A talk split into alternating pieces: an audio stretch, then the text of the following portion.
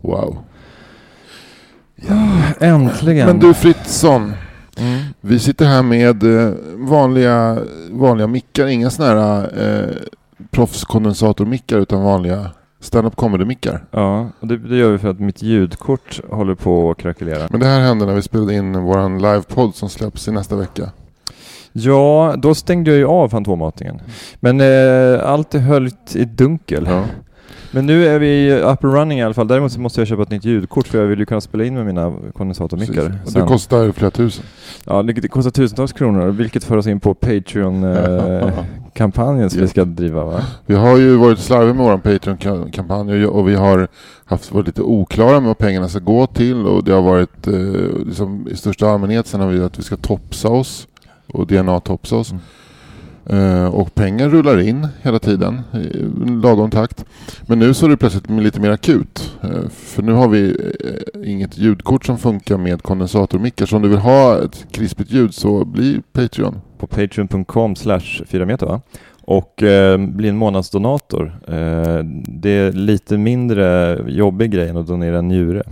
Eh, man donerar alltså kanske 3 dollar eller 5 dollar i månaden så stöttar man den här podden. Och eh, om man donerar 4 dollar i månaden till exempel, eh, då är ju det en dollar per avsnitt. Så Ja. det är ju nästan ingenting. Nej. Det är nästan så jag skäms över att säga den lilla summan. Och, och är det så att man har, inte har pengar då kan man ju alltid till exempel sälja en njure och sen så kan man ta lite av de pengarna. Precis, då kan man åka till Moldavien, sälja sin njure, bli socialt utstött och sen stötta 4 meter. Vi, jag såg, det var länge sedan jag såg något program som handlade om just den här handeln, organhandeln. Eh, när, eh, när man söker upp folk i tredje världen eh, och ber dem att sälja ett organ. Man säger du har två njurar, du behöver bara en. Du, kan få, du får så här och så får de motsvarande 5-6 tusen dollar för en njure. Då var det en kille som hade sålt sin njure. Han hade en stor familj och barn och sådär. Och sen så hade han fått massa pengar nu var pengarna slut så nu funderar han på att sälja den andra. Det finns ett avsnitt av min andra podd, Allt vill att veta, som handlar om dona, eh, vad heter det, organhandel. Mm. Eh, med Susanne Lundin som är eh, professor och forskare Mm. i vid Lunds universitet. Mm. Så eh, lyssna gärna på det, för det är, det är skakande. Det finns ju såklart många bra dokumentärer om det här på tv också. Ja, men som sagt, idag spelar vi in med något sämre mickar, eller andra mickar, men vi hoppas att ni eh, ska gilla det ändå. Här är fyra meter.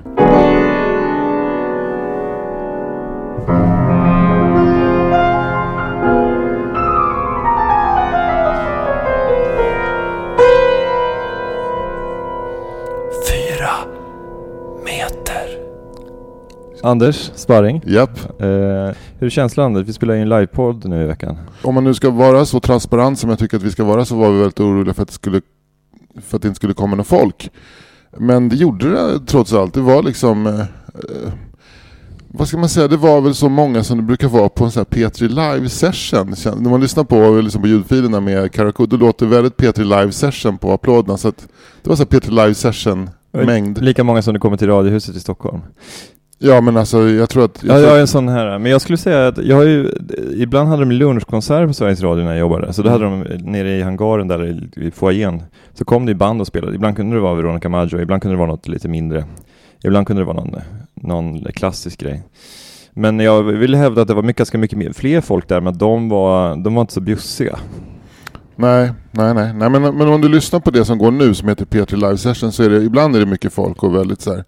Men ibland så är det ett, ett jävligt okänt, en okänd artist och då kan det vara då hör man att det är liksom närmast sörjande. För P3 ligger ju ofta väldigt långt fram. Alltså de, de, är ju så, de har sån jädra koll på musik så de är ofta ute innan folk har upptäckt en artist. Så då har kanske Jarmen Stenhag bara flera veckor tidigare fattat att det här kommer bli stort, vi gör en P3 Live Session nu. Ja, det är roligt att, att de har i vissa artister som de eh, kanske har hypat ett halvår och så pratar de varje vecka, så går man in på Instagram och har de 238 följare. Då känner man så här, men är det, är det här rimligt? Alltså, alltså trots all skjuts ni får så har ni så jävla dålig social following. Alltså det, jag måste faktiskt, jag måste faktiskt eh, fråga en grej. Du som har jobbat på P3, hur funkar det här med A, B, C, D och E-listorna? Alltså Eh, ja.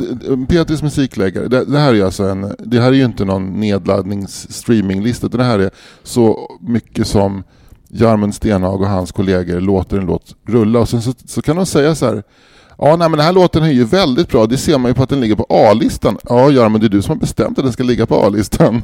Men det, det mest navelskådande programmet som, var, som har gått på P3, det är väl när P3s musikläggare Ja. sitter och pratar om eh, musiken på P3. Ja, Eh, vad heter den? Karin Gunnarsson var det någon som hette också. Mm. Och Jeremy Stenhag och så någon till. en till. Men det är väl i vår ålder tror jag. Ja, jag tror det. Ja.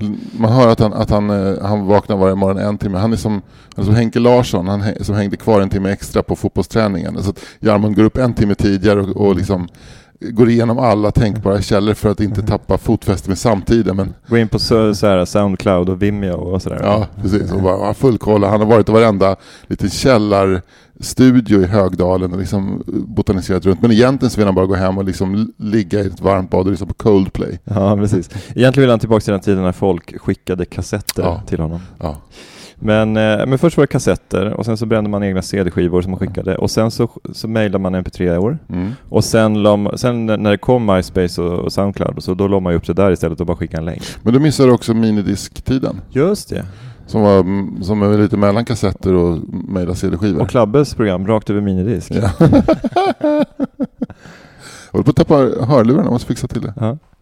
Men eh, jo, nej men alltså apropå listorna så det, det är ju helt enkelt så att A-listan spelas ju, det är ju låtar som spelas, eh, som ska spelas eh, en viss, de spelas mest och sen B-listan spelas lite mindre. Jag tror att A-listan, de, de ska ju nog spelas minst en gång om dagen tror jag, eller fyra, Men fem vad gånger i är det som avgör om en låt ligger på A-listan? Är det alltså att de har fått ett antal sms från nöjda lyssnare och säger åh vad bra, vad kul att Eh, vad, vad kul att Oskar Lindros är tillbaka på A-listan. Hurra för det. Eller för jag menar, för, vad, hur, mä, hur, hur mäts framgången? Jag, jag vet inte, men jag, bara så att tycker att fortfarande, jag tycker fortfarande att den här låten är bra. men där, där, jag, jag vet inte hur, exakt hur det funkar. Jag tror att de kanske inte låter sig köpas av eller duperas av lyssnarna, men däremot så har jag, känner jag åtskilliga band som har gått ut med kampanjer på Facebook så här, hör av er till P3, nu spelas vår låt, vi vill ha upp den på, eh, vi vill få den i rotation, vi vill flytta upp den till B-listan Så A-listan. det, det, det är alltså så. Alltså att det, det, det handlar om vilken respons de får. Jag tror att det handlar om, eh, precis som du, när du, har, när du driver standup-klubb, att, eh, att du har liksom din integritet och du bokar dem du gillar. Men om det är någon som tjatar tillräckligt mycket så säger du, ah, okej då, kom ner då. Kom ner och Kom ner kör. Magnus Kom ner och kör. precis. Okej, okej Schyffert, kom ner då. Om du, om du måste liksom, du är liksom inte riktigt, det är inte vår profil, men Nej. du kanske är lite mera Norra Brunn-komiker, men, eh, men kom ner till kantinan. Ja. Testa, testa lite, se hur, du- om du flyger där nere. Se om den flyger. Ja. Jag måste bara, nu måste jag, jag måste fundera på om jag ska, nu har jag två, nu står vi ett vägskäl här om jag ska du prata, vi ska prata mer om musiklistan eller om vi ska prata om Schyffert. Ja, jag, jag, jag tar Schyffert-grejen då, för det eh, jag tycker inte vi ska prata för mycket om andra komiker eller andra podcasts men det här är en sån jävla, ja jag berättar historien. Jag tror de flesta känner till det redan, men hans eh, flickvän Nour El Refai körde på Norra Brunn. Eh, körde ett gig där.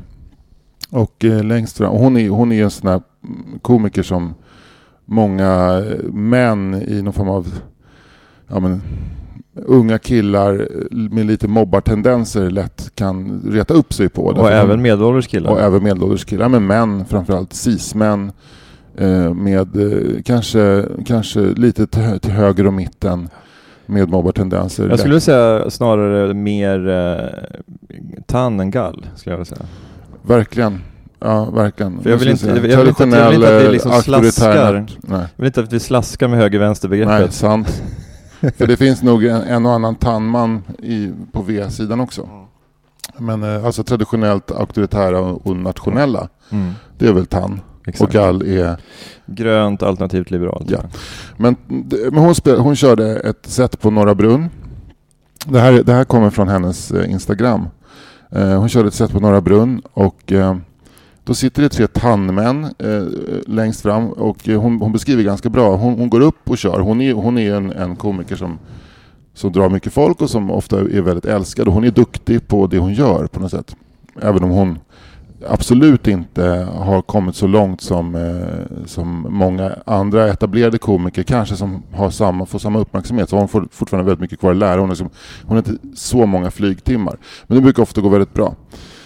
Och så går hon, går hon på och ska köra och då sitter tre av de här tre killarna längst fram och som hon uttrycker det manspreadar med fötterna på scenen men huvudet vänt mot varandra, vilket är en väldigt bra bild av arrogans. Och så börjar hon, hon börjar köra och märker hur de börjar prata högljutt med varandra under hennes set.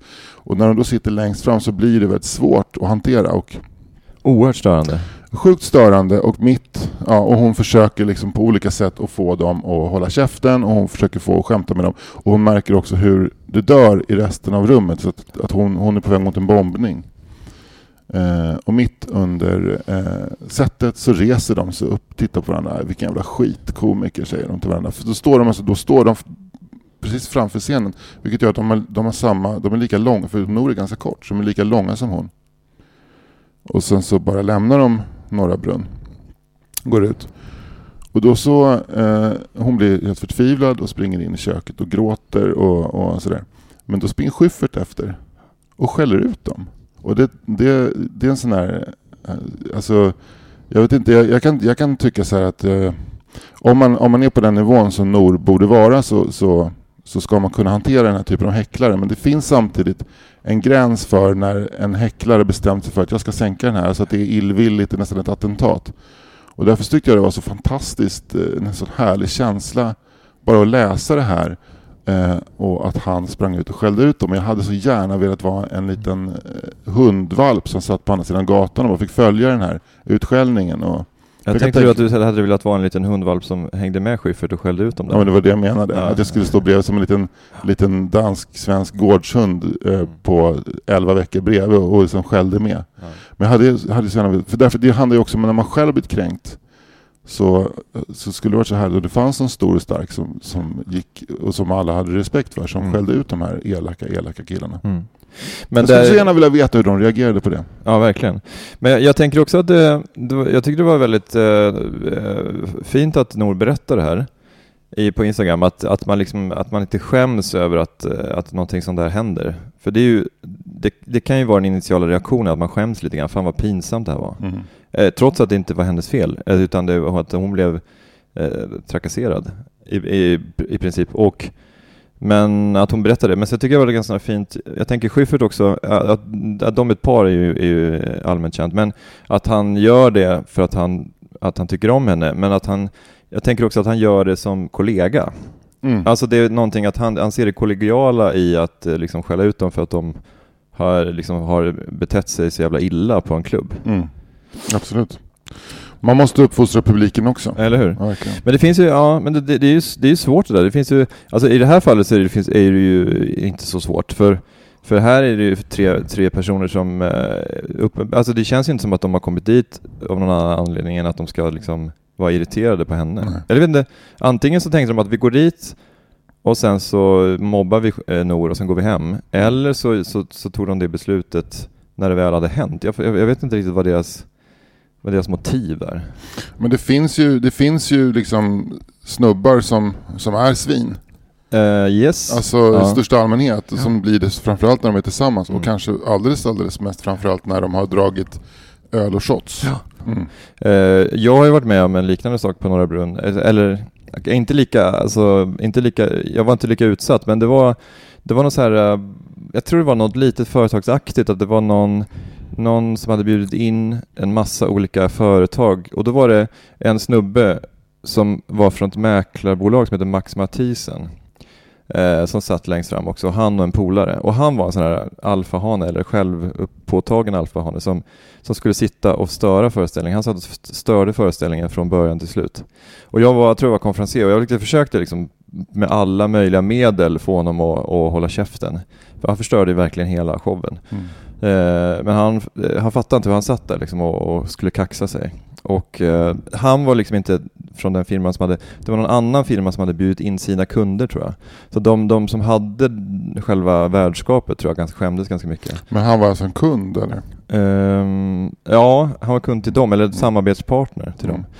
Men eh, nästa så att jag skulle hänga ut honom också. Men skitsamma. Men var det länge en känd person? Nej, nej, nej, nej. Det var bara en jävla, en jävla idiot. Men vad, vad, vad gjorde du då? Eh, nej, jag försökte med allting från att vara schysst till att liksom, liksom trycka ner honom till att, eh, allting liksom. Mm. Till att, först, först liksom vänligt, sen eh, hårt och sen till slut helt utan värme. Mm. Alltså bara så här, men nu, nu får du faktiskt hålla käften Mm. liksom, vi, håller, vi har en show här. Mm. Men det, ingenting liksom hjälpte för att han, han var kungen där, han skulle, det var hans rum. Han, han, hans vilja, hans lag gick före de andra 100, 180 personerna i rummet.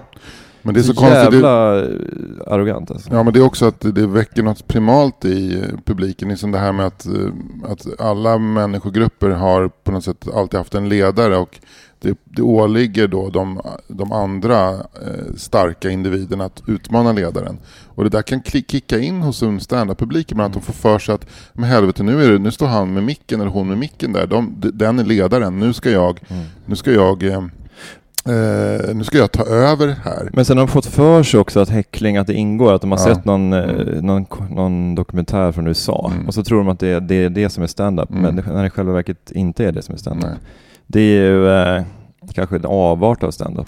Alltså, hä- för bra häckling, eh, bra, välfungerande häckling är ju, är organisk så tillvida att, att scenen blir självreglerande. När en komiker är riktigt dålig så, så buas den av scenen. Och det, och det, är- men det är ingenting som... Det måste, bot, det måste bottna i någon form av känsla från publiken. Alltså att, eh, att de är i stunden, inte att de har en idé om att nu ska jag sänka den här. Nej. Jag satt och kollade på en sån här eh, Netflix special med Dave Chappelle igår kväll. Som jag, jag faktiskt inte fattar varför han är så jävla kul. Men, men det, det kanske man måste, man måste ha följt honom ända sedan 90-talet för att fatta. Men i vilket fall som helst så berättade han att han skulle köra i Detroit. Eh, eller om det var Chicago. Och han hade precis innan han gick på eh, fått eh, eh, ett par bloss av en Mariana-cigarett. Eh, och som han sa, det var, det var liksom inte, det var hiphoppare det var rappare som gav honom den och det är uppenbart att rappare röker stark marijuana så att efter två bloss så var han så här, han hörde sitt namn eh, och, och när han påades på scenen och det var så här And here is Dave Chappelle! Och du förstår den vidriga känslan att kliva på när man är så stenad och försöka underhålla en ganska stor, han är ju så pass stor, och du, du får pröjsa ju också säkert 1200, eller liksom 120, 130, kanske 200 dollar för att se honom. Eh, och då, och då så, så ser han att först i publiken, eh, han säger, man går på scenen och du ser alla de här förväntansfulla ansiktena som sitter och bara ler mot dig nerifrån så här, Haha, Dave Chappelle. Och så han ser också hur deras ansiktsuttryck långsamt förändras och de tittar på varandra och bara vad fan är det här? För han är så jävla stenad, ingen koll. Till slut är det en kvinna som reser upp och säger bara You get the fuck out of here! I'm tired of you! What the fuck are you doing? Och det är ju organiskt. Ja, och han, ja. För, för där, där tror jag att han, han uttryckte någon form av lättnad över att nu ska få jag äntligen gå av scenen. Jag kan inte vara kvar. Tydligen så var det också så att han sa så här Var det då han tog en femårspaus? Och Nej, åkte- det här var nu. Nej, nej, det var inte det. Det var efter att han kom tillbaka. Eller så var det. Man sa så här, ja ni har kanske läst om mig, you, you read that I was booed off stage. Och då säger han så här, det, det stämmer inte. I was booed, but I didn't leave. Men då, där ser du, han är rolig ju. nu är det, ja, ja, alltså, ja, det var roligt. Ja, det var roligt. Men jag, jag, var inte, jag var inte färdig. Eh, för efter föreställningen på Norra Brunn med den här äh, äckliga mäklaren från Max Matheisen så, eh, så, eh, så eh, sitter vi i köket och beklagar oss över eh, hur tråkigt det har varit. Jag tror, jag tror att Johan Rheborg körde den kvällen också. Men då kommer den här, eh, det här svinet in i köket och helt självpåtaget, liksom, det är ingen som har bjudit in honom i köket. Då kommer han in och ska prata lite backstage. Och då jag bara känner, vad fan är det här liksom? Alltså, så var det liksom Alltså jag vet inte, det var några år sedan och jag kanske inte, jag vet inte, jag hade jag hade nog lite lägre självförtroende just. Jag hade liksom, det hade, jag hade fått en dipp för att eh, liksom, han hade på något sätt varit så, här, eh, så betett sig som en sån idiot. Och så att jag liksom hade liksom inte riktigt, så här, jag hade inte riktigt mage att säga du, du eh, vad, vad gör du på liksom, det här är inte, det här är inte, det här publik ska inte vara här inne. Nej. Och det var ingen annan som gjorde det heller. Liksom. Vadå, så ni lät honom fortsätta? Ja men han stod där inne jag vet inte riktigt. Vad vill han ge feedback? Eller? Jag vet inte, han, han tyckte, han, precis som att han ägde rummet så ägde han ju också backstage. Ja, det var hans, hans missförstånd av vad som är stand-up fortsatte. Han trodde Ja. att han hade bidragit att göra det här till en skön, levande Ja. föreställning. Men så satt han med en kollega, där, liksom, du vet, den kollegan var den här, han sa inte så mycket, men han var den här lite så här uh, alibit för honom, att han liksom den lite flinande killen som, som uh, han var hans surväs. Mm. Varför reste du inte bara upp och lyfte upp honom och kastade in honom i, liksom, i servisen och skrek till honom du, du har förstört min kväll. Dra åt Eh, helvete. Eh, d- dels för att jag, han, han var tjock. Han var, inte, han var så här stor tjock. Mm. Att han var, han kanske var 1,90 och vägde, alltså, och så hade han ganska mycket fläsk. Alltså Roffe Lassgård tjock. Ja, lite Roffe Lassgård. Ah, han var nog lite mindre än Roffe Lassgård, men någonstans, någonstans där. Och dels så kände jag väl inte för att förstöra min relation till Norra Brunn, för jag tänker nog ändå att de skulle tycka det var lite ganska, ganska Men pinsamt. du kunde ha sagt någonting. Alltså Ja, nu blir jag ja. nästan irriterad. Ja, men jag förstår det. Men alltså, jag är irriterad på mig själv. Jag, jag, kom, jag har inte tänkt på det här på jättelänge innan du tog upp det här med, med Nor. Mm. Men eftersom det också hände på Norra Brunn. Ehm, men eh, men om ni, om ni, om ni liksom på något sätt kommer i kontakt med företaget Max Mathisen så eh, lämna, lämna skeppet. Mm. Ja, det, det tycker jag liksom, jag tycker de ska ha en, de ska ha en ban nu ytterligare 25 år på grund av det här eh, svinet. Det här avsnittet är sponsrat av Svensk Fastighetsförmedling. En underbar fastighetsförmedling. Jag vet inte ens om det är fastigheter de förmedlar. Det är någon slags mäkleri. Men jag vet inte om de, om de är fondmäklare eller om de är fastighetsmäklare. Ja, fastighetsmäklare. Är de det? Ja, de säljer, väl- sälj, sälj, säljer lägenheter. Gör de det? Ja. Ja. Jag har ju haft Mm. kontakt med Julius Lindberg på Svensk Fastighetsförmedling. Ja, Svensk Fastighetsförmedling men Svensk Fast. Max Mathisen. tänker Jaha. Max Mathisen. Jaha, förlåt. Ja, så att, eh, Ja. Men det är en annan mäklare. Ja. Det kan vara en annan bransch. I min, i min liksom lilla eh, oinformerade värld så är mäkleri, vad, vad kan man sälja förutom lägenheter? Fastighet, lägenhet, fastighetsmäklare, fondmäklare, försäkringsmäklare finns det också tror jag. Organmäklare. Mm, just det. Mm. I Georgien. Han var organmäklare den här Ja. jäveln. Ja. Han, nej, men det är borde, jävla borde märkligt få, hur- få sitt njure ut, utopererad skulle, på plats. Du skulle ha daskat upp honom på någon rostfri yta där, tejpat Mm. fast honom med gaffatejp eh, och hällt igenom liksom ett helrör gammeldansk och sen plockat ut en njure på honom häftat ihop honom med ga- gaffatejpen och bara skickat hem honom. I en taxi. Ja, så han bara, när han vaknade på morgonen och bara det var eh, kul igår tror jag. Jag snackade med komikerna har jag för mig. Gaffatejp. du, apropå gammalt hat eh, så eh, hade jag en, en liten sittning för mig själv kvällen, fredagskvällen och där jag tittade på tv-serien House of Cards. Mm. Eh, säsong 5. Har du kollat på det? Följt det? Jag har sett säsong ett. Ja. Jag har sett säsong två. Eh, sen har jag strandat lite grann för att eh, tanken är ju att Ida ska kolla också med mig. Och jag har sagt till henne, kan inte du kolla på säsong ett och två så att vi kan kolla på trean, fyran, femman tillsammans? Men det händer ingenting. Nej. Så att jag, eh, men, och, och, sen är det här liksom, när ska jag kolla på en serie själv? Jag, jag vet inte var ska, jag- var jag ska få den tiden ifrån. Nej, jag fattar. Nej, men det är, det, det är Jag skitsvårt. sitter i en jävla rävsax här Anders. Ja. Ja, det där är ett van, vanligt argument. Hur ska jag hinna? Men det handlar ju bara om att, att ta sig i kragen. Det är samma som en träning. Alltså, du, kan- du, när du väl börjar så är det svårt att sluta. Va? Jo, men till skillnad från dig så tränar jag. Ja, så att det kan vara det. För jag har ju samma problem med träningen. För fan ska jag hinna det? Men jag följer sju serier på Netflix. ja, precis. Men det är ju ditt jobb också. Ja. Jo men i alla fall så, så tittar jag på det. Men sen så, och sen så känner jag nu måste jag gå och lägga mig. Men ja, jag kommer inte riktigt ihåg, men ibland gör du ju den här klassiska nätsurfningen när liksom ena, du hoppar från en tuva till en annan så det blir någon slags associationslek och till slut så är du på en gammal TV4-dokumentär från 2000 om Clark Olofsson. Har, känner du till eh, yrkeskriminella, alltså liksom det Sveriges riksbankrånare nummer ett, Clark Olofsson? Ja, ja, men jag man följde ju hans karriär i, i media ju. ja, Ja. ja verkligen. Men jag har inte sett den dokumentären. Nej, ja, men den kan du kolla på Mm. Youtube. Men eh, alltså bara kort bakgrund till Clark Olofsson. Han är ju, kom från Göteborg. Det visste inte jag innan jag hade sett den här dokumentären. Nej, inte jag heller. Det innebär att Sveriges två största riksbusar pratar dialekt. Alltså Svartenbrandt, så här, Ludvika-dialekt och eh, Clark Olofsson, någon form av eh, Västra Frölunda-dialekt. Men det är roligt med, med Svartenbrandt för att jag menar, här, Ludvika känns som en så här, riktig band, liksom, den delen av Bergslagen känns som en riktig bandithåla. Ja, verkligen. De har ju väldigt mycket nazister där också. Ja, verkligen, verkligen. Men sen också jättemycket fin natur. Fin natur. ABB. Ja, absolut, absolut. Anders Eklund kommer därifrån också. Anders Nej. Liljen Eklund. Nej, ja faktiskt. Han kommer också därifrån. Men, men jag, jag ska inte säga någonting om Anders Liljen Eklund, men den andra har ju en, en empatistörning eh, och det har ju Svartenbrandt också.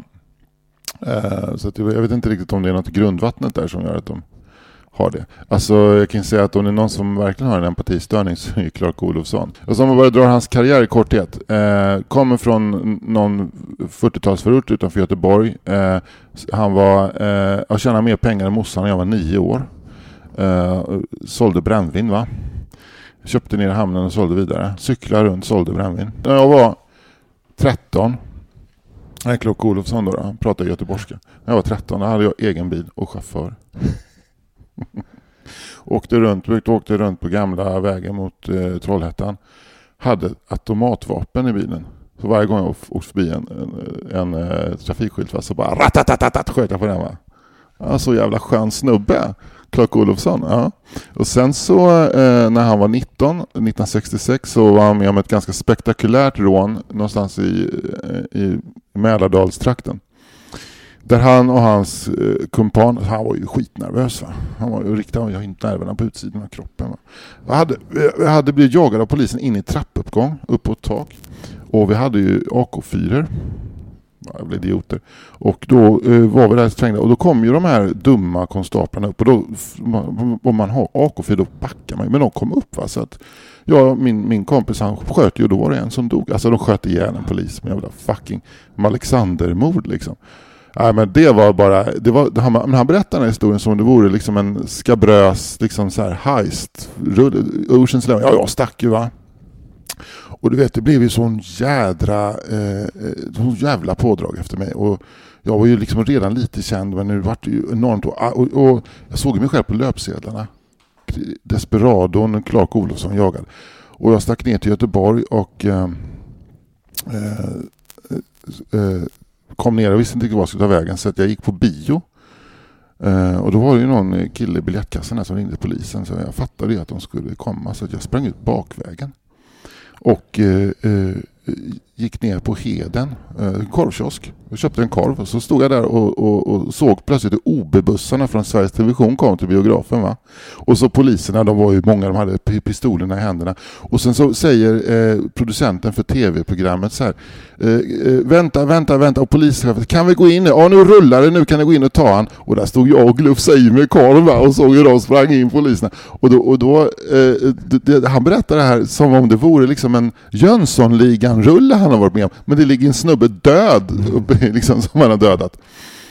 Och man tänker så här, vad bra eh, att vi etablerar en fullständig tokpsykopat i den här dokumentären om Clark Olofsson. Eh, när, när, kommer, när kommer en psykolog in och liksom, när, när, när, när, stä, när kommer de börja ställa frågor? Hur känner du inför alla de personer du har mött under åren vars liv du har förstört? Inte en sån fråga. Men vilken eh, kanal är det som har producerat det? Fyran. Ja, okej. Fyran för 15 år sedan. Ja, just det det. var, ja. Men, men, men eh, det känns som fyran för 15 år sedan kanske var ännu mindre, eh, såhär, de bry- brydde sig ännu mindre om, om eh, sådana aspekter än vad de skulle gjort idag. Alltså idag kanske de skulle varit lite mer men, men ju mer kommersiell en kanal blir, desto mer, eh, desto mer heistig blir ju liksom berättelsen. Ja, absolut. Ja, men det, och den, den var ju spännande, historien om hans liv. Men den här, han, han eh, konstaterade själv att han var ju liksom kriminell in i generna. Men det var, det var liksom en, en true crime innan true crime fanns. Ja, verkligen. Helt, men helt utan känsla för mörker eller bottnar. Mm. Alltså det som, och så, så tänkte jag när jag gick och la mig, för att, eh, Clark Olofssons liv går som en konstig pendel mellan eh, att han eh, gör framträdanden i medierna, kommer in på Journalisthögskolan. Eh, Maria Pia Boetius berättade, hon, hon framträdde i den här, hon är ju ändå rätt så skärpt journalist. Ja, Clark var ju trevlig, han var snygg, äh, äh, var charmig, kvinnor föll för honom och det var på den tiden när du hade en fest. Det skulle ju vara en minst en känd brottsling med på festen och Clark var ju den brottslingen. Vem bestämde det? Ja, Sver- Sverige, Sverige på 70-talet liksom. Men var det... Ja, Men det var ena, det var som ena, ena och sen, och sen så, så ja, han hängde runt och var trevlig och jovial, drog skrönor och var snygg och så. Och sen så gjorde han brutala rån där han gick in på en bank, sköt i taket, kastade sig över bankdisken, nitade någon, sprang in i bankvalvet, sprang iväg. Och jag sprang in i bankvalvet. Och där här fanns det ett par, tre miljoner spänn va? I mynt. Kunde inte jag ta? Och så, och så bara sköna historier och sen så åker han in, sitter inne. Alltså vilken jävla märklig eh, eh bild vi har av den där typen av brottslingar. Eh, eh, han... Eh, och jag, när, när jag gick och la mig sen på kvällen så kände jag så här, fan vad ointresserad jag är av Clark Olofsson. Vad ointressant det blir när man väljer att berätta om en person på det här sättet. När man väljer så att så här, på något sätt i någon form av sent 90-tals liberalistisk anda ställa sig på hans sida för att han har en bra historia att berätta. Därför att historien blir så jävla dålig när man inte problematiserar honom. Ja, verkligen. Det, ja, det, ja, det är ju bara... Men det är också lite smäckigt bara så här upp med en kamera och prata med honom Ja. och sen så klippa ihop någonting. Det är Ja. ju, ja, men det finns ju liksom ingen, finns ju ingen nerv i, i berättelsen heller. Då. Alltså, det, vissa kanske tycker att det finns en nerv i det, men det, ja, ja men det, det, det liksom, det, på något sätt, det liksom, ja men till syvende och sist handlar det om, om någon slags journalistisk integritet. Ja, verkligen. Ja, Att, uh, vad, liksom, om, man, om man ska berätta en, en story, om man har gått på Journalisthögskolan, så kanske man måste eh, reflektera lite grann över hur man berättar. ja. Men det var ju som det här, eh, bara nu i veckan, alltså det, jag upphör aldrig att förvånas över, över medias eh, konsekvenslogik. Alltså då är den här, när DN publicerade artikel om att, eh, att Säkerhetspolisen höll på med att undersöka en hemlig terroristcell. Mm. Och det enda de skrev var att Säkerhetspolisen höll på att utreda en, en eh, terroristcell. Och de skrev liksom ingenting hur, när, varför, var sådär. Så det enda som blev kontentan av det hela var att man, ah, okej, det händer någonting på Säkerhetspolisen. Och, eh, och, ti- och, så, och så lyssnade jag på medierna nu i lördags, som är ju ett, ett P1-program som handlar om hur media fungerar och vad olika övertramp som media gör hela tiden. Vilket ju, så kan det ju vara. Men eh, så tycker jag att medierna hanterade det så jävla dåligt också, för Mhm. de ställde ju eh, frågor till en representant från DN, jag vet inte om det var redaktionschefen eller någon annan ansvarig där, eh, hur de hade tänkt kring det här. Och liksom ställde honom inte mot väggen, utan han fick liksom bara svara på lite slentrianfrågor. Hur tänkte ni här och sådär? Det, liksom, det var, fanns liksom ingen styrka eller skarphet i, i det överhuvudtaget, vilket gjorde att det bara liksom föll helt platt. För det, det, det är rätt förvånande, för jag tycker att medierna är rätt, brukar vara ganska bra på att som, se, eh, se slarvet. eller- Ja men antingen så var den eh, reporten bakfull eller var någon sommarvikarie för Ja. att det var ju det, det, det, det inslaget var helt värdelöst. men, men vad menar du? Alltså DN avslöjat Säpo... Eh, Ja, men alltså liksom vad, vad finns, eh, alltså vad finns, alltså man ska ju fråga sig vad, vad, är, vad är allmänintresset av den här artikeln? ja. Eh, och kan det på något sätt skada personer eller skada samhällets liksom, rättsskipning eller på något sätt andra, liksom, andra funktioner i samhället? Och eh, när jag läste den så direkt kände jag liksom, men varför ska du skriva inte vad Säkerhetspolisen håller på med? Nej. Eh, låt dem sköta sitt arbete i fred och sen så när, när Säkerhetspolisen har gripit någon kan du skriva om det. Men, men det, liksom, det det, jag, jag, jag bryr mig inte om Säkerhetspolisen håller på med en hemlig grej just nu, för att det, det är ju det, är det de ska göra. Ja, jag förstår inte hur Dagens Nyheter Nej. kan försvara publiceringen, Nej. för att och det är bara ett uttryck för eh, liksom klick, eh, nu ska vi ha klick, nu ska vi, alltså det är bara det är bara en dödsdömd mans sista liksom plaskande innan han sjunker. ja, verkligen. Men det är, som, det är som att de också alltid måste, måste välja att eh, gå åt det håll som det blåser. Det är som det här med efter eh, resningen för Kajlina. Att Kajlina fick resning och eh, nog förmodligen blir frikänd. Så eh, har man ju liksom idylliserat honom på något sätt. Men det, han är väl också en, en empatistörd brottsling. Även, in, även innan Karlamarksmorden så var han ju en person som var ökänd. Ja, han har, han har ju rånat en Konsumbutik. Ja. Men, men även om man har rånat en Konsumbutik så ska man ju inte dömas bara på Nej. liksom utpekandet av en, av en, av en knarkis från, från Piteå. Absolut, det ska man inte göra. Nej, nej, nej. Men, men jag menar, det blir så jävla... Det blir så, plötsligt så blir det en solskenshistoria Mm. av det här. Jo, men så är det ju. Men, men, men, men jag, det, det där med Konsumbutiken hörde jag ju ganska tidigt och det, det kan man ju liksom möjligtvis kritisera i podcasten Spår som ju då ligger på Acast, precis som vi gör. Mm. Kul, eh, våra kollegor på Acast kan man säga. Men alltså att för att de inte tog upp det. Och det är liksom, så är det ju med, med den här typen av journalistik, att man hårdvinklar det lite grann. Det var ju som fallet Kevin, de tog väl inte upp heller vissa aspekter som kanske kunde peka åt ett annat håll. Nej. Men, men, men jag kan ändå tycka att, ja, men jag, jag bryr mig inte om han har rånat en Konsumbutik faktiskt. För att jag menar, Det, det gör inte jag heller. Det, det, det är helt... Det, liksom givet den, den information man har fått genom medierna att eh, han har suttit 13 år i fängelse helt på de lösa boliner. Det är verkligen. mm. Men det är någonting i framställningen som, där man försöker göra det till någon jävla liksom Sör, att Sverige är en Sörgårdsidyll och det här är Kaj nu, nu ska det bli gött med en storstark och, och liksom. Jo, ja, alltså, alltså ja. jo men jag, jag upplever det inte riktigt så bara. Jag upplever det Mm. bara som att jag tycker det är en rätt skandal och jag tycker att eh, nu håller den på att luckras upp.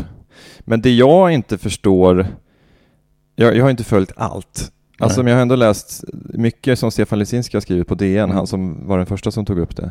Och är, han har- farsa, är han farsa till komikern Ole Lisinski? Jag, vet- jag känner inte till Fruktansvärt rolig komiker som var, plötsligt bara dök upp på, på standup-scenen för ungefär fem år sedan. Eh, var fruktansvärt kul Och sen och så försvann. försvann. Mm. Ja, men det är, ju, det är ju märkligt för jag har inte ens hört, talas om honom. Då, han, körde han tre gig eller? Ja, jag vet inte, de var väldigt bra i sådana fall. Ja. Han körde en gång, han körde två gånger på El Mundo och sen så körde han en gång på en klubb som eh, en gammal eh, komiker som heter Karl-Axel Björnberg hade som vid, vid Fridhemsplan. Copperfield. så. Copperfields, ja. Han körde Olle Lisinski.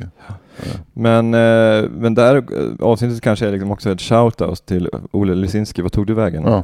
Ska, Men- vi, vi skulle kunna starta en, en spin-off-podd som är en, eh, inte true crime, men, men så här, vad hände med Olle Lisinski? Ja. Fallet. Ja. Risken är att det blir väldigt lätt att ta reda på det, att han hör av här. sig. Bara. Han, så här, vi hittar honom på hitta.se och så här, så här, så här, vi beslutade oss för att ringa upp eh, Lars, som vi kallar honom. Han svarar efter tre signaler. På frågan vad som hände efter de här sju stand-up-giggen så svarar han ja, inget speciellt. Jag fick ett nytt jobb och eh, samtidigt så träffade jag en tjej och stand-upen blev inte så intressant längre.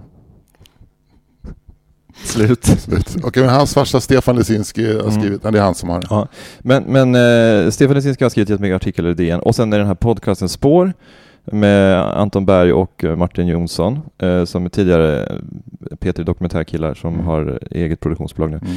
Men eh, det jag skulle vilja se mycket mer belyst är alltså hela rättsapparatens hantering av det här. Hur en tingsrätt och en hovrätt eh, har kunnat, alltså de människorna där, hur de har, alltså ställa dem till svars mer. Ja, Alltså men- alla, alla juristerna, alla, alla liksom som har varit inblandade i det här fallet och, och även hur åklagaren nu i den här uh, omrättegången eh, i hovrätten Eh, åklagaren har ju liksom drivit på för att han vill att Karolina ska fällas igen. Att, att man som åklagare, liksom, som utbildad jurist, alltså inte liksom ser att ja, men vi, har ju, vi har ju inget case. Vi har ju ingenting. Eh, hur, hur det kan fortgå. Och den här eh, uppenbarligen liksom hålla varandra om ryggen inställningen som finns inom svensk rättsväsende. Alltså, jag gjorde en podd med eh, Mårten Schultz, professorn här, eh, angående juridik generellt, och så frågade honom om han tycker att det svenska rättssystemet fungerar. Och han sa liksom att han tyckte det, men, jag, men jag liksom gång på gång kände bara liksom att, gör det verkligen det då? Ja, men det är därför att du, du, de exempel du har, det är liksom när du läser i tidningen om ett... Eh, du, nu, du tänker på Thomas Quick, du tänker Mm. på eh, Kaj Linna, du tänker på fallet Kevin. Ja, Ja, men är, är, det, är det det spillet man får räkna med?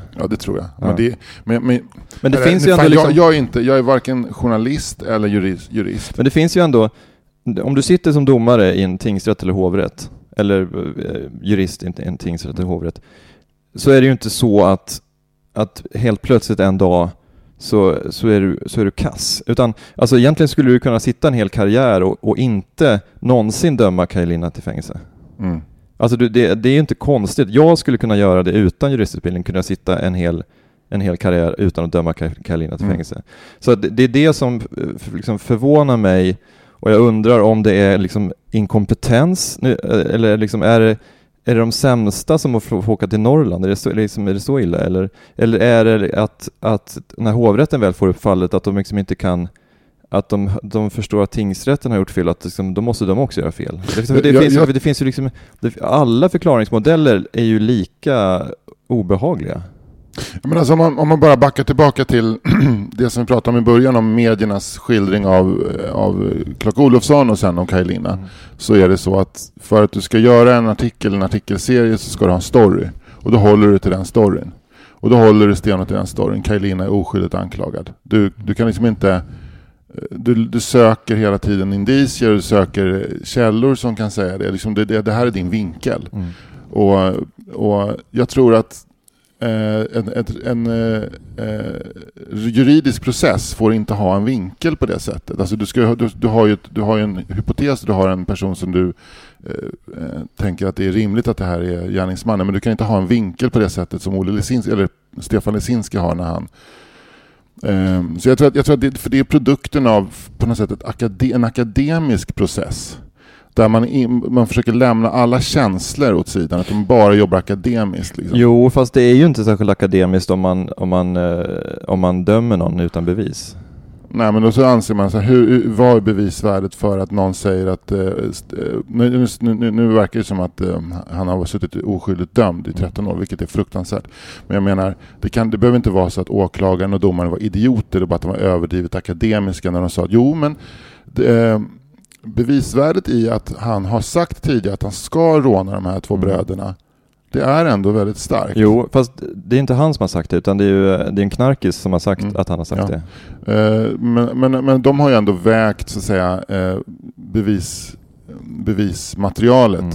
Och de har ju gjort ett dåligt jobb. Jo, men alltså... Men, men, men det jo, behöver inte bero på att de är idioter. Nej, men men jag kan inte se någon annan förklaring än att de är idioter. Nej, men, men vi har alltså det, finns ju, det finns ju någonting som heter fläckvis intelligens. Och det är ju liksom att människor kan ta sig igenom en juristutbildning eller en manusförfattarutbildning eller eh, bli någonting annat i samhället men sen är det någon slags låsning i deras intellekt som gör att de ändå inte kan hantera komplexa mm. situationer och mm. uppgifter. Mm. Du kan liksom plugga dig till en juristexamen eh, bara genom att sitta liksom med huvudet i böckerna i fyra och ett halvt år. Men sen kan du liksom inte överhuvudtaget hantera en process. Och det är, den, det, det är det jag menar att de människorna finns ju överallt i samhället. Mm. Och jag tror att det är, min, min tes är att det är de människorna som också har hamnat här. Mm. Alltså människor som är som har en examen men som, som, helt, som helt saknar förmågan att abstrahera, mm. förmågan att, att, uh, att se helheter snarare än att, liksom att grotta ner sig i något litet hörn av en utredning. Nej men alltså min syrra som, eh, som är, är jurist, hon lyssnar också garanterat på, på det här avsnittet. Hon är en hängiven fyra meter lyssnare och hon hör ofta av sig med det skulle vara intressant att höra hennes kommentar. Ja. För hon, för Men det finns ju, bara säga, innan, innan det, så jag vill bara säga att det finns ju, finns ju idioter överallt i samhället. Det finns ju, alltså, det finns ju arkitekter som är helt värdelösa. Mm. Det finns ekonomer, det finns jurister. Mm. Men, det, men alltså, det finns ju det finns ju de här, den här människorna, människorna med den här fläckvisa intelligensen finns ju överallt. Mm. Som till synes normalfungerande människor, men som ändå inte kan hantera sitt ämbete. Eller sitt jobb. Absolut, men och jag säger, jag säger inte att du har fel, jag säger bara att den, den de slutsatserna har du dragit genom att läsa Olle Lesinskis artiklar. Och lyssna på spår. Och lyssna på spår. Alltså det är journalister som har berättat för dig. Och jag säger inte att journalistiken är korrumperad eller så, men de drar historien från ett håll. Och jag tycker att det, det finns ett värde i att försöka tänka från andra hållet också. Mm. Det, finns, det finns på något sätt ett värde att, att liksom åtminstone ägna tio minuter åt att försöka tänka, men kan det vara så att det ändå var Thomas Quick som mördade de här människorna? Jag menar, jag tror inte heller det. Mm. Men, men eh, folk bestämmer sig, eller folk, men mm. konsumenter av nyhetsmedia, av eh, journalistiska böcker och så vidare bestämmer sig på en sekund. Alltså jag hade ju bestämt mig första gången jag såg ordet Arboga i kombination med 42-åringen med att hon var skyldig. Mm. Och det, det är hon säkert. Samtidigt så läser jag, eh, läser jag DN, äh, Aftonbladets krönikör Orsin Cantwell som skriver från rättegången att det inte finns inte en chans i helvete att hon kommer bedömd för det här, därför att det finns inte bevis. Men däremot har vi bestämt oss. Ja, jo, men alltså, du, du har du har det är klart att, att, att, uh, att spår är vinklat och att, att uh, dokument inifrån med Dan Olofsson om Kevin-fallet är vinklat. Uh, så är det ju. Men de, de vill ju berätta en story. Men, men, men problemet är ju att, att rättegångarna har varit lika vinklade åt andra hållet. Ja, det, men det, det, är ju ett större problem. Ja tycker jag. Absolut, ja ja. Absolut. Och, och, och jag vidhåller ändå, alltså, här, även hur vinklat det än är, att döma någon till livstids fängelse för mord baserat på att en person har sagt att de har varit på en resa, en så kallad avvärjningsresa för att för att hindra den här personen från att begå brottet. Och man kan inte knyta gärn, den liksom eventuella gärningsmannen till, till platsen, det finns ingen teknisk bevisning. Alltså, den, alltså det är ju liksom, alltså det, det måste man ju lära sig dag ett på juristutbildningen att det inte, att det inte håller. Nej. Alltså så det, jag vidhåller ändå liksom att du har, du har rätt i sak. Jag tycker att man ska, man ska förstå att media vill berätta en story och att de förenklar och vinklar. Men i det här fallet så kan jag liksom inte se jag har verkligen försökt att se det från andra hållet och jag vet att han rånar en konsumbutik men liksom trots detta så, så, så känner jag liksom att det, det är någonting, eh, jag, jag, jag, kan liksom inte för mitt, för mitt, eh, hela mitt, mitt, använda hela mitt intellekt förstå hur hur, han, hur de här två domstolarna har, har dömt Nej. honom. Nej, du har säkert, jag, jag, jag, tänker inte, jag tänker inte fortsätta försöka driva tesen att det kanske var Kaj Linna. Det var inte det jag menade. Nej, men jag menar nej. att det är väldigt enkelt eh, för oss lekmän att liksom fatta, fatta beslut och vi, Mm. vi väljer ofta Olle Lisinskis linje. Nu, nu verkar det som att han har ett case. Men, men, men, men de, här, de här journalistiska produkterna uppkommer ju också av en anledning. Alltså Mm. Olle Lisinski och Spår har ju uppkommit för att det är en rättsskandal, Mm. eller en eventuell rättsskandal, Mm. en trolig rättsskandal.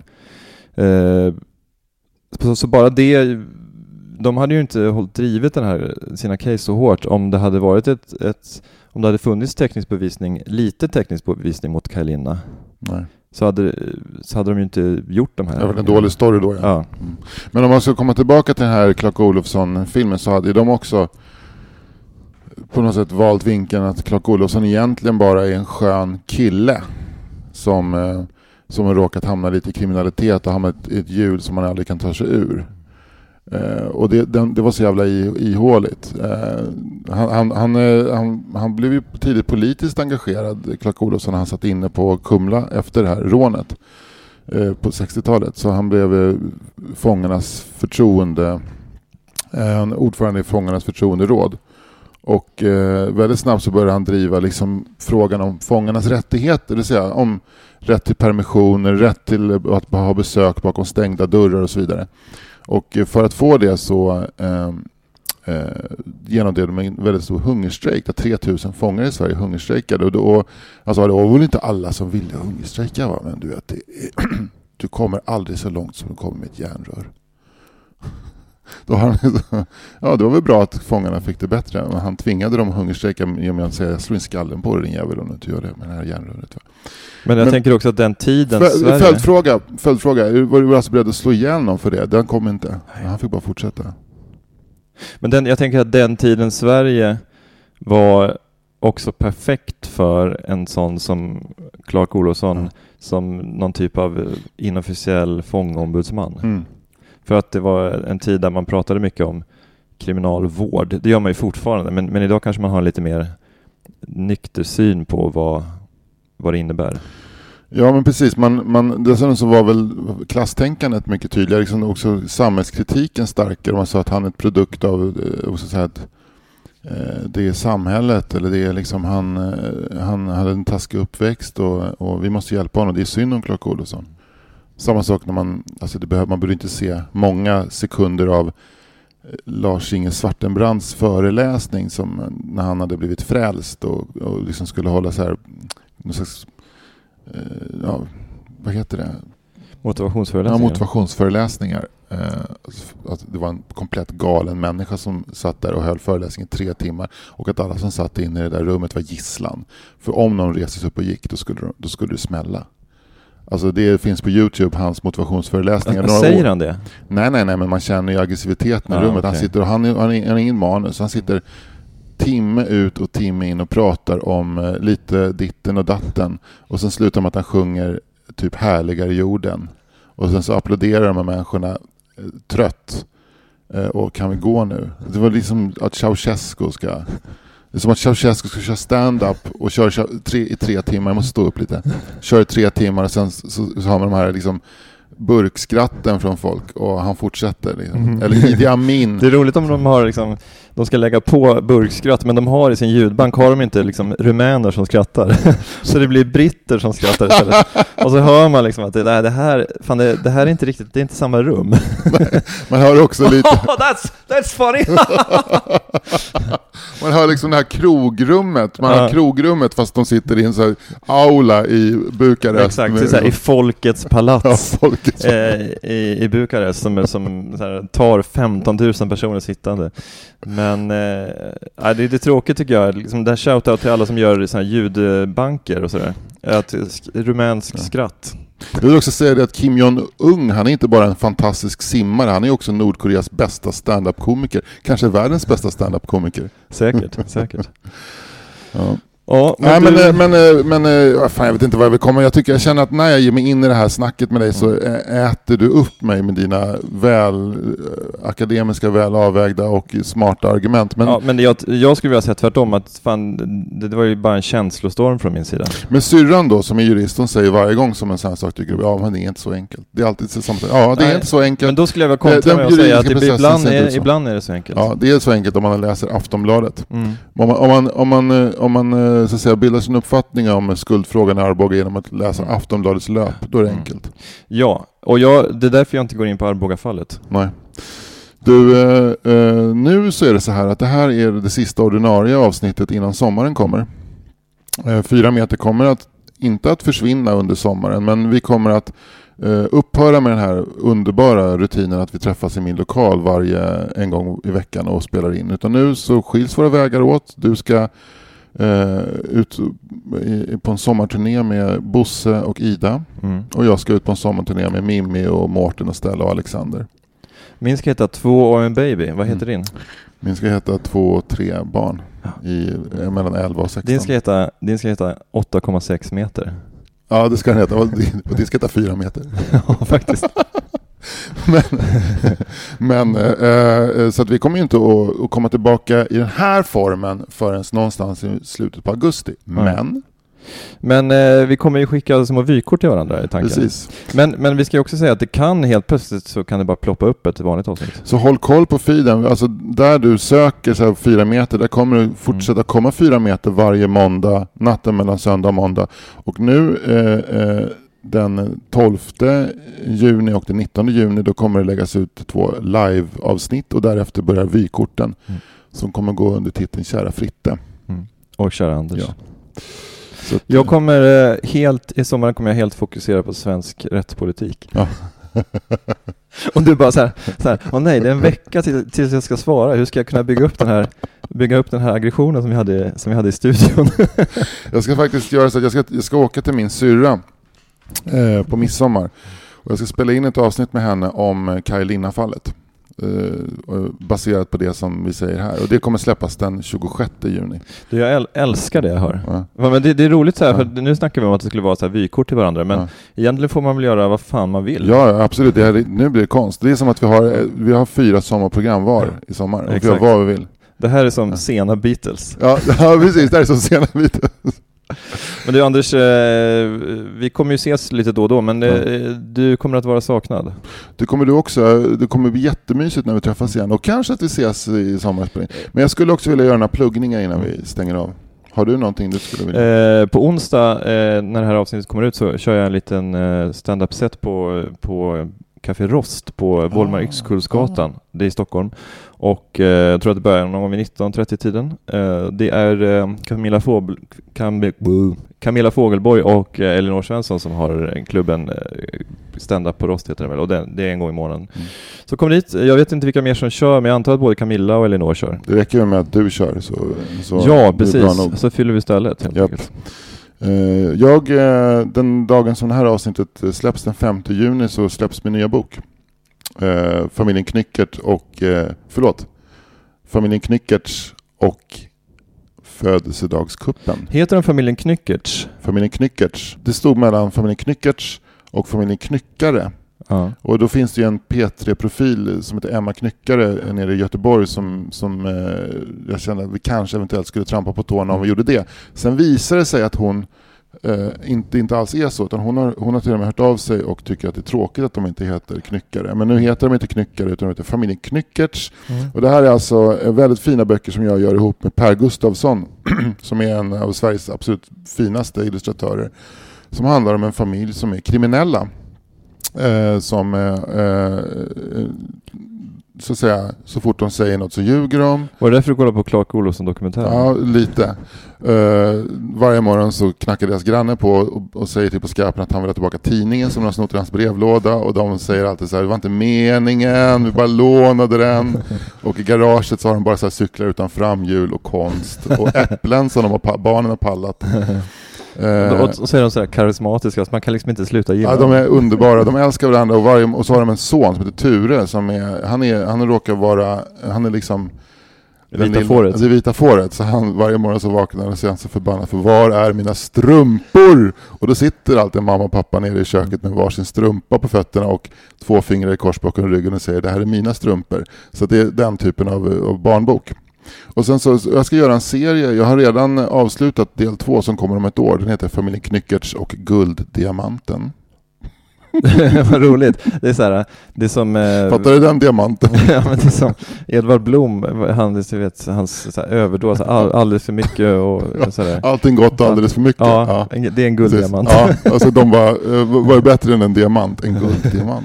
Men vad kul, men innebär det att du kommer fasa ut Karla Brottare eller kommer Karla Brottare också fortsätta? Karla Brottare kommer fortsätta men jag, jag måste bara hitta tid till henne. Det, är, det tar lite längre tid med Karla-böckerna. De är mer, alltså, mer skrivna inifrån. Alltså, Knyckertz är väldigt formaliserade. Men eh, de, jag tycker att de blivit jävligt roliga. Men är det, skulle du säga att Knyckertz är mer comedy och Karla är lite mera eh, dramedy? Ja, båda är ju comedy. Mm. Ringer en telefon, den får ringa en stund till. Mm. Båda är comedy. Men eh, Knyckertz är mer right on titan humorism. Mm. Och eh, Karla är lite mer, eh, så att säga, eh, lite mer bonusfamiljen-humor. Just det. Mm. Men, du, men det här telefonsamtalet kanske liksom är det som återför oss till den riktiga världen, den Ja. stora världen. Ja. Eh, Anders Sparring, tack för idag. Tack själv Fritte, kul. Eh, Mm. Vi, eh, vi ses eh, i slutet på augusti. Vi håller kontakten. Tja.